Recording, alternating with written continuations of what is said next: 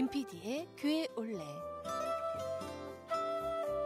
오늘 이 시간에는 일본인 신사터 위에 세워졌던 한림교회 네 번째 예배당 터를 찾아갑니다. 함께 가보시죠.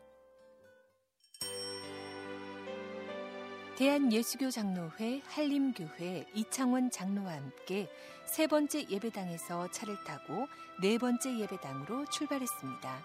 세 번째 예배당에서 5분도 걸리지 않는 거리에 현재의 예배당 그리고 네 번째 예배당이 있었다던 마당이 나왔습니다.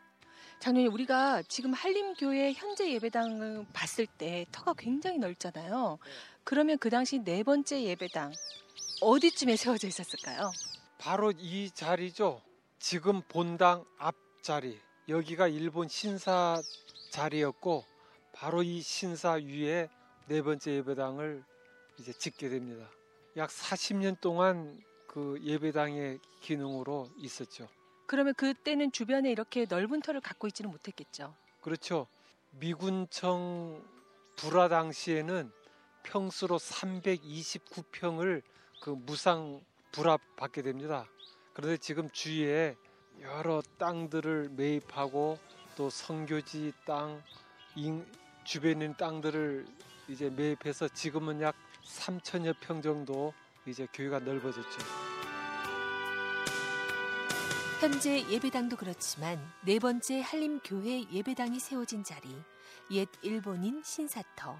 일제시대 신사 참배를 거부하던 많은 목회자와 교인들이 어려움을 겪었고 교회에 아픔도 있었던 일이었기에 신사터에 높게 세워진 하나님의 십자가는 우리에게 시사하는 바가 크지 않을까 하는 생각이 들었습니다. 지금 이 다섯 번째 예배당이 면적이 약 150회 정도 되니까 이 주위가 전부 그 신사 자리였죠. 저는 전에 여기에 그 문은복 장로님이 살아계실 때 장로님으로부터 들은 얘기입니다마는 그 일주도로에서 자동차를 타고 가거나 여러 사람이 단체로 걸어갈 때는 이 신사 자리를 위해서 그 절을 하고 그 다녔다는 얘기도 들었거든요. 그렇게 일제 시대 때는 이곳이 그 신사를 섬기는 곳이라 많은 사람들이 찾아와서 참배하고 여기서 뭐 재단을 쌓고 그런 자리에 있기 때문에 참 의미 있는 곳이죠. 네 번째 예배당 터가 있던 곳 옆으로 오래된 종탑이 하나 있습니다. 하늘색 페인트가 칠해진 종이 그 자리를 차지하고 있었습니다.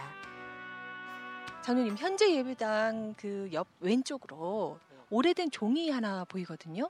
이 종에 대해서도 설명을 좀 해주시죠. 그 수원에서 시작된 그 예배 처소가 다섯 번째 예배당까지 옮겨오면서 이 종은 네 번째 예배당이 건축할 때 그러니까 1946년도에 이곳에 네 번째 예배당이 건축될 때에 사용했던 종입니다.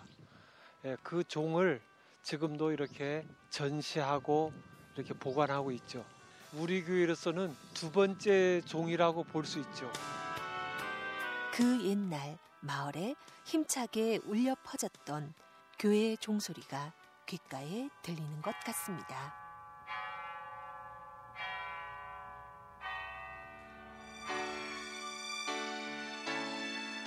교회 종탑 너머로 한림 어린이집과 서부 종합사회복지관이 보입니다.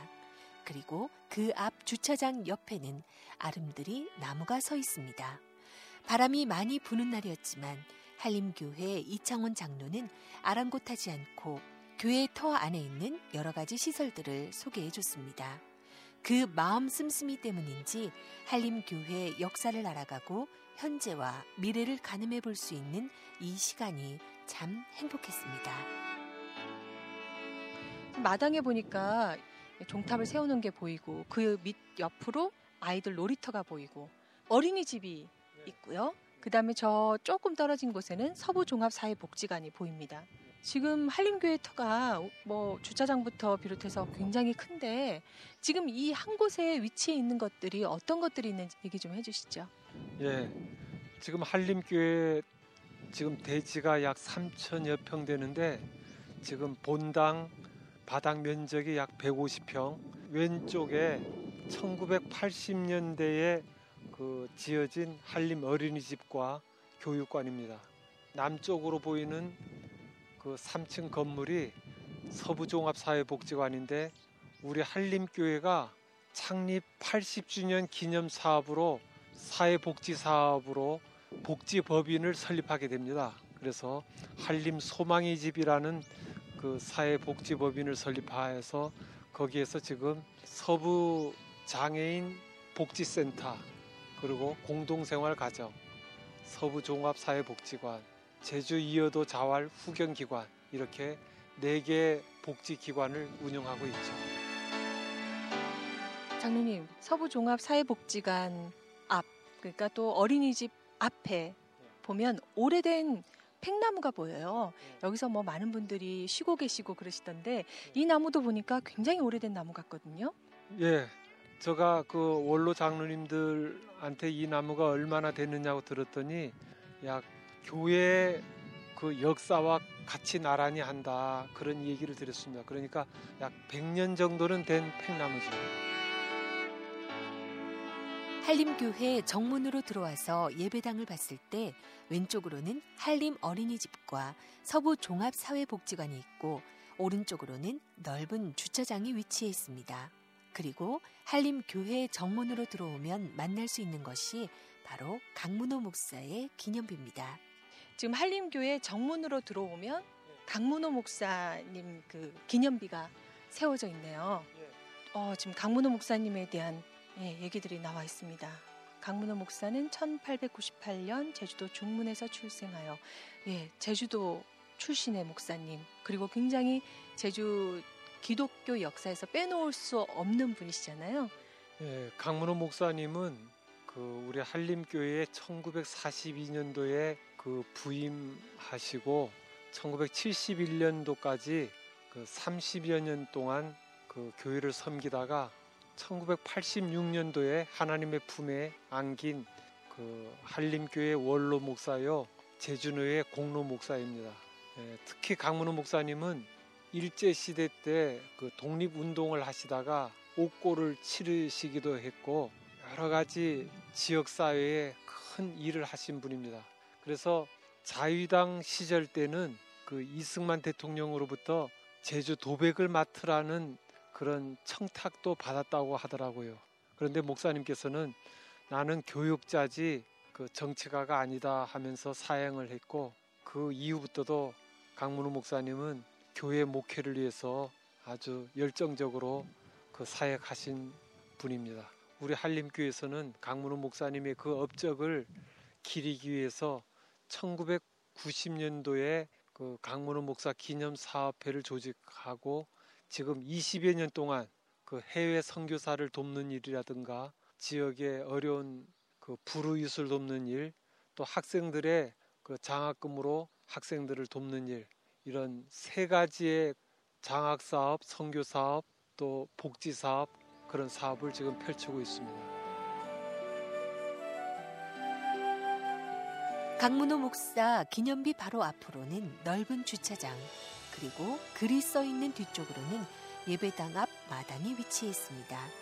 작은 의자들과 그늘을 만들어주는 나무가 시원하게 보입니다. 강문호 목사님 그 기념비 앞에 보면 뭐 여러 의자들도 놓여 있고 나무들도 있어서 참 여름에 시원한 그늘 역할을 해줄 것 같습니다. 근데 이 나무에 얽힌 뭐 얘기들도 있다고 들었는데 어떤 나무들인가요? 바로 이 본당 앞에 있는 이 느티나무인데요. 예, 사실 이 느티나무 이 자리에는 80년 동안 아주 커다란 느티나무가 있었습니다. 아마 장정이 한 세 사람이 안아야 안을 수 있는 그런 큰 나무였는데 지금 이 다섯 번째 예배당을 건축하면서 그 나무가 이 시멘트와 여러 가지 건축 자재로 인해서 나무가 말라 죽게 돼 버립니다. 그래서 그 너무나 안타깝고 이 나무를 살려보려고 이런 조경업자 또 나무 전문가들 모시고 살려보려고 하다가 결과적으로 실패해서 나무는 죽고 없어지게 됩니다. 그 자리에 그 느티나무와 꽃 같은 수종인 그 느티나무를 2m 정도 된 것을 심었는데 지금 에, 약 25년 정도 됐죠. 지금 이렇게 아주 나, 나무가 많이 커졌습니다. 이렇게 커가는 나무를 볼 때마다 당시에 그 컸던 그 느티나무를 생각하게 되고 또 앞으로는 더 잘 보존하고 더 잘 관리해야 되겠다는 생각을 갖게 되면서 참 의미 있는 나무라 생각됩니다. 이제는 의자와 편백나무가 있는 마당. 1946년부터 41년간 그 위에 세워져 있었던 한림교회 네 번째 예배당이 있었던 그 자리 위에 서서 그동안 만나왔던 한림교회 역사의 흔적들을 잠시 떠올려 봤습니다.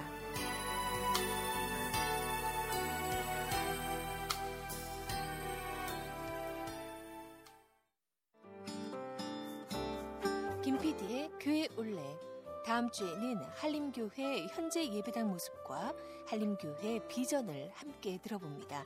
저는 다음 주 이 시간에 다시 찾아뵙겠습니다. 지금까지 김영미였습니다.